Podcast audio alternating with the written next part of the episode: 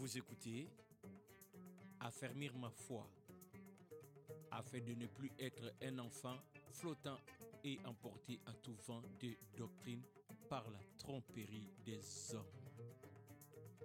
Ici, Jean Dinsil. Merci de prendre ces moments pour profiter de cette exhortation que j'apporte à travers, euh, à travers cet épisode. Le premier texte que je vais lire, euh, je vais lire dans Exode chapitre 32, à partir du verset 7.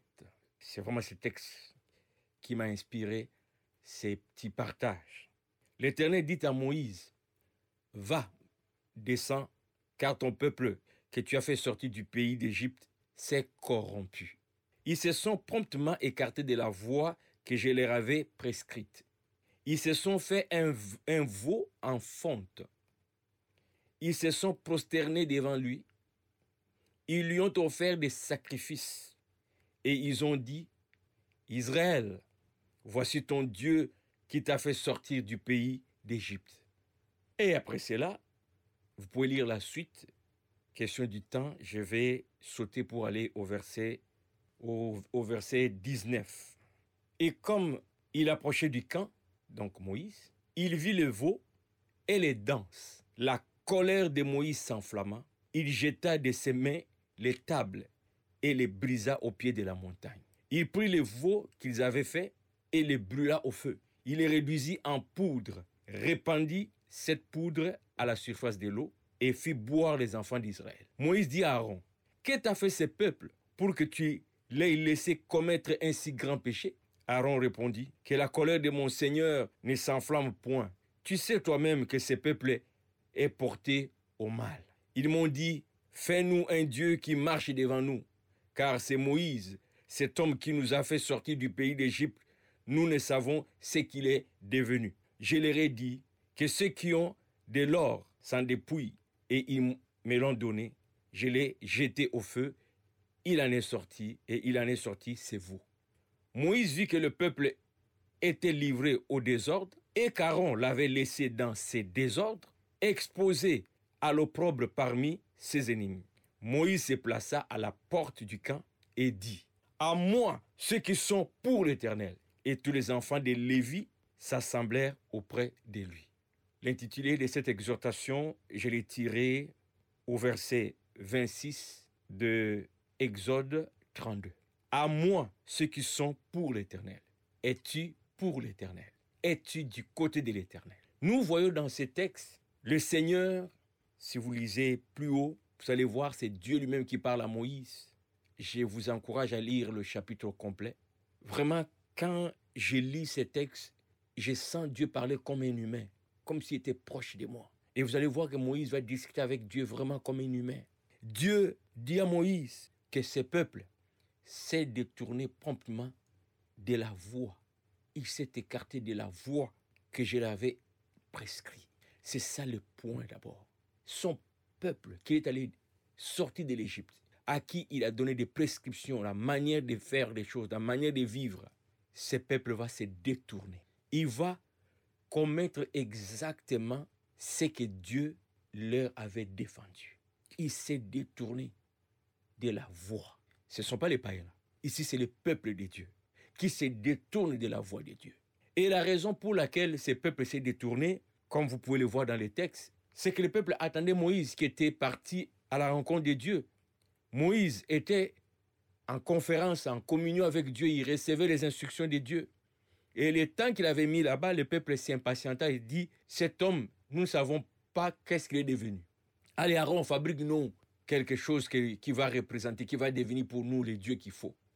Et Aaron va exécuter.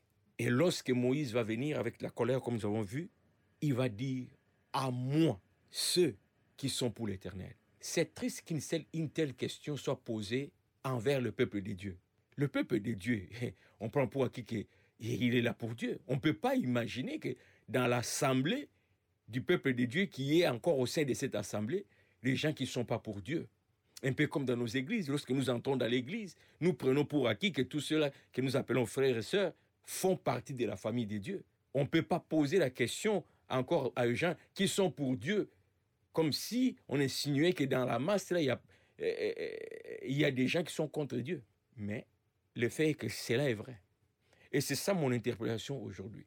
Je réalise dans ces milliers chrétiens, dans nos églises, malheureusement, il faut encore trier là-dedans. C'est pas tout le monde qui est pour Dieu. Et pour Dieu, ce que je comprends ici, c'est que ce qui vient me chercher dans mon cœur, que je partage avec vous, lorsqu'on dit ceux qui sont pour Dieu, cela équivaut à dire ceux qui ont à cœur la gloire de Dieu, ceux qui sont préoccupés à respecter les prescriptions de Dieu. Ils en font leur raison de vivre. D'ailleurs, dans certains milliers, ces genres de personnes, on va les appeler même des extrémistes, ou on va leur dire, il ne faut pas être plus catholique que le pape. Les gens qui ont à cœur de se conformer à tout ce qui réjouit les cœurs de Dieu. C'est de ça qu'il est question ici. À moins qui, ceux qui sont pour Dieu. Nous avons vu, le Seigneur dit que ces peuples s'est écartés de la voie. Dans les milieux chrétiens, nous le voyons. Surtout en ces moments de, confinement, pandémie, à travers le monde, il y a de moins en moins d'églises qui se réunissent. En tout cas, en Occident, la plupart d'églises, euh, comme euh, là où je vis, cette semaine, une nouvelle loi, en tout cas, il y avait euh, changement encore de, de restrictions le gouvernement a réduit le nombre à 10 personnes dans les lieux de culte. Vous imaginez une église de 1000 personnes, on vous dit, vous devez être seulement 10 à la fois. Et nous sommes dans cette situation pour euh, euh, plus d'un mois. Nous, nous, allons être là pour, plus d'un mois. Donc, 4 à 5 semaines où les gens ne, ne pourront pas se réunir à l'église. Combien de gens aujourd'hui, à cause de ces confinements, ils ne voient plus leur pasteur et ils ont baissé la garde. Tranquillement, les voilà qui commencent à vivre la vie d'où Dieu les avait tirés. Simplement parce que le pasteur n'est plus devant nous chaque dimanche. Je le vois plus, il me voit plus. On baisse la garde. On commence tranquillement à remplacer Dieu par autre chose. Malheureusement, c'est aussi le cas aujourd'hui dans le milieu chrétien. Ceux qui ont à cœur la gloire de Dieu, même s'ils ne voient pas les pasteurs, ils ont déjà les prescriptions de Dieu, la parole de Dieu au quotidien dans leur vie il continue de marcher dans l'intégrité. Il continue de marcher dans la crainte de Dieu. Il continue d'être préoccupé par les intérêts de Dieu, même s'ils ne se réunissent pas à l'église. Ils ne sont pas en train de fabriquer des, des, veaux d'or pour remplacer Moïse, que pour remplacer le pasteur qui les a toujours conduits. Ils ont les Écritures, ils ont la parole de Dieu qu'ils méditent jour et nuit pour continuer à vivre selon les prescriptions de Dieu. Voyons voir un autre texte. Josué chapitre 24, verset 14 au verset 15. Maintenant, craignez l'Éternel et servez-les avec intégrité et fidélité. Faites disparaître les dieux qu'ont servi vos pères de l'autre côté du fleuve et en Égypte, et servez l'Éternel. Et si vous ne trouvez pas bon de servir l'Éternel, choisissez aujourd'hui qui vous voulez servir ou les dieux que servaient vos pères au-delà du fleuve, ou les dieux des Amoréens dans les pays desquels vous habitez? Moi et ma maison, nous servirons l'Éternel. C'est Moïse, pardon, Josué qui plus tard va prendre la relève de Moïse, qui lui aussi va en quelque sorte se retrouver dans une situation où c'est comme s'il disait aussi, euh, de la même manière que, que Moïse, à moi ceux qui sont pour l'Éternel. Faites le choix. Josué va encore amener le peuple devant ces, mêmes choix. Quel peuple? Le peuple des dieux. Choisissez qui voulez vous servir. Malheureusement, c'est aussi une situation aujourd'hui dans nos églises. Il y a à l'intérieur de cette foule qui remplit les lieux de culte un petit nombre de gens qui craignent Dieu. Un petit nombre de gens qui veulent vraiment servir Dieu. Servir ici, ce n'est pas dans le sens d'être dans la chorale, de, faire des activités à l'église. C'est mettre sa vie au service de Dieu dans le sens de vivre pour Dieu. C'est d'abord ça le point de départ. Parce que vous pouvez bien être dans des activités, si votre vie, dans votre cœur, il n'y a pas une décision claire de donner gloire à Dieu dans votre vie, ça ne sert à rien, ce n'est que de l'activité. Et souvent, vous n'allez que recevoir les éloges du pasteur et de tous les, toute l'équipe euh, euh, du leadership de l'Église. Ça ne veut rien dire pour Dieu. Est-ce que votre vie est consacrée à Dieu? Est-ce que vous êtes préoccupé par les intérêts de Dieu? C'est ça que Moïse demande. si vous jugez pas bon de servir Dieu, quant à moi, Josué et ma maison, nous le choix est fait. Nous servirons l'Éternel. Nous vivons pour l'Éternel. bien aimé dans l'Église, malheureusement, vous devez aussi faire ces choix. Il y a longtemps, j'ai toujours cru ou je croyais qu'au sein de l'Église, nous sommes tous pour le Seigneur. Au fil des ans, j'ai vécu des situations qui m'ont amené à comprendre ces textes qu'à un moment donné, même au sein de l'Église, il faut savoir faire les choix. Parce que nous ne sommes pas tous dans la même direction pour la gloire de Dieu. Que des déceptions j'ai vécues dans les églises, avec des frères, avec des sœurs, dans le ministère. Vous êtes ensemble, tu penses que tu es là ensemble avec ton frère en train de servir le Seigneur, mais il est celui qui propage des mensonges à ton sujet, simplement parce que ta vie est une lumière, simplement parce que tu as à cœur de vivre les préceptes de la parole de Dieu. Lui, il, se contente de venir à l'église de chanter ou de jouer ou de servir. Et après le culte, il est autre chose. Mais quand il te rencontre dans la cité, il trouve que tu es constant. Oh, mais il m'est arrivé, surtout dans des fêtes. On se rencontre membres de la même église, invités à une fête de, mariage. Vous voyez la, la, table remplie de bières. Vous, vous êtes seul qui, qui ne prenez pas la bière simplement parce que vous ne voulez pas vous enivrer. Et le même frère de l'église commence à vous taquiner. C'est pas possible. Il vous taquine comme hein, pour voir, est-ce que vraiment toi, est-ce que vraiment... Comment? Vous savez que je m'abstiens parce que je ne vais pas m'enivrer. Si je m'enivre, il y a probabilité que je commette des choses pas dignes pour un enfant de Dieu. J'ai à cœur la gloire de mon Dieu. Ce n'est pas dans une fête comme ça, sous prétexte de se réjouir, que je vais dépasser la limite et faire la honte à la race de Dieu. Je m'abstiens. Tu veux boire, bois. Mais ils te taquinent, ils parlent, tout ça. Ils te mettent mal à l'aise. Membres de, la même église. Vous tous à l'église, dans le même ministère, vous servez Dieu. Mais ici, dans une fête, tu es seul dans ton coin. Ou encore, euh, cette autre situation, j'avais vécu dans un mariage. Nous sommes autour de la table. c'est une sœur de l'église qui s'était mariée.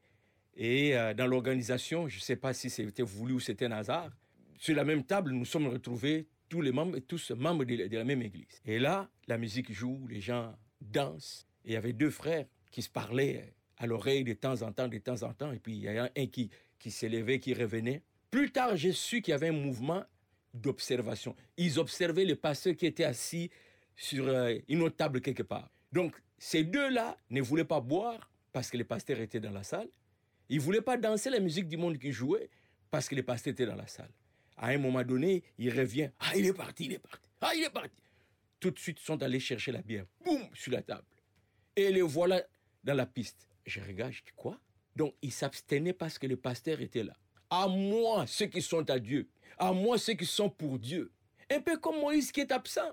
Aaron fabrique nous, notre Dieu. De le fait que le pasteur n'est plus dans la salle, maintenant, allez. On se donne à n'importe. Malheureusement, malheureusement, dans l'église aussi, mon frère, ma soeur, tu dois faire attention. Je sais que il nous est conseillé d'être ensemble, hein, enfants de Dieu, pour s'édifier mutuellement. Je vais juste faire une mise en garde. Si vous avez à cœur votre vie spirituelle, ne suivez pas n'importe comment ce que les gens autour de vous font, même s'ils sont de votre église. Parce que des fois, vous pouvez juste penser que, puisque vous êtes de la même église, ce que celui-là fait est correct. La référence, ce n'est pas parce que vous êtes de la même église. La référence, c'est la parole de Dieu, mon frère. Vous pouvez être membre de la même église et être en dehors de la volonté de Dieu. Regardez ces textes que nous venons de lire dans, dans, Exode. Tout le peuple était là, chacun. Personne ne reprochait l'autre. Juste, même Aaron a été influencé. Aaron n'a pas pu résister pour dire non, non, non, non, non. Dieu a proscrit ces choses. Non.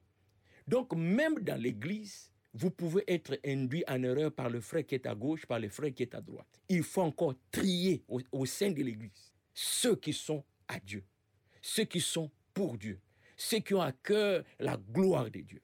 Parce qu'il y a des gens qui sont dans l'Église dont la gloire de Dieu ne fait pas partie de leurs préoccupations. Je m'adresse à toi qui aimes le Seigneur. Sors, prends distance, raisonne en fonction de la parole de Dieu et non pas en fonction de qu'est-ce qu'ils font. Parce qu'il y en a déjà qui ont commencé à construire, à fabriquer des veaux dans nos églises.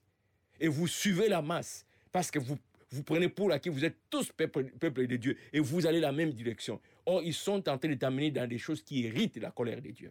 Je termine par le dernier texte. Néhémie chapitre 13 à partir du verset 17. J'ai fait des réprimandes aux grands des Judas et je leur dis, qu'est-ce que signifie cette mauvaise action que vous faites en profanant les jours du sabbat? N'est-ce pas ainsi qu'ont agi vos pères? Et n'est-ce pas à cause de cela que notre Dieu a fait venir tous ces malheurs sur nous et sur cette ville? Et vous, vous attirez de nouveau sa colère contre Israël en profanant les sabbats? Comment pouvez-vous, tout en étant le peuple de Dieu, continuer de vivre, continuer de pratiquer tout ce que Dieu a interdit? Comment? Regardez, même Néhémie à son temps, s'adressant encore au même peuple de Dieu. Il dit, mais comment pouvez-vous vivre d'une manière contraire aux prescriptions des dieux? Vous avez oublié que cette manière de vivre, c'est ce qui irrite la colère de Dieu. Mon frère, ma soeur, toi qui dis que Jésus t'a racheté de la vieille manière de vivre, toi qui dis que Jésus a fait de toi une nouvelle créature, mais comment peux-tu continuer à vivre à la vieille manière Es-tu pour Dieu? En terminant, je vais juste encore souligner ou amplifier ce qu'on peut comprendre par être pour Dieu. Et comme nous pouvons aussi voir dans les textes, être pour Dieu, c'est quelqu'un qui a à cœur la gloire de Dieu, être sensible à la gloire de Dieu. Néhémie dit, mais comment pouvez-vous faire ces choses? Mais c'est ça qui irrite la colère de Dieu. Quand on est pour Dieu, on évite tout ce qui irrite Dieu. Quand on est Dieu, on est, euh, on est pour Dieu, on est préoccupé par tout ce qui lui donne gloire. On développe cette sensibilité. On ne baisse pas les standards. Que des chrétiens aujourd'hui sont en train de baisser les standards. Vous baissez les standards. Vous oubliez que cette manière que vous êtes en train de, vous êtes en train de, de reprendre, c'est ce qui a fait que Dieu puisse crucifier Christ sur la croix de Golgotha. Des gens qui n'ont pas à cœur la gloire de Dieu. Tu es dans une fête, tu te retiens de boire, tu te retiens de danser parce que le pasteur est là. Et dès que le pasteur sort, lui qui n'est pas omniscient, s'il n'est pas là présent, il ne saura rien, il s'en va. Et te voilà, confondu avec les païens. Mais tu n'es pas pour Dieu. Parce que c'est lui qui est pour Dieu. Il craint Dieu. Il se pose des questions. Est-ce que l'acte que je vous poser, Dieu sera glorifié? Ceux qui sont pour Dieu, partout où ils sont, ils ont à cœur l'intérêt de Dieu. Es-tu pour Dieu? À la prochaine. C'était affermir ma foi, afin d'affermir vos cœurs pour qu'ils soient irréprochables dans la sainteté devant Dieu notre Père lors de l'avènement de notre Seigneur Jésus avec tous ses saints.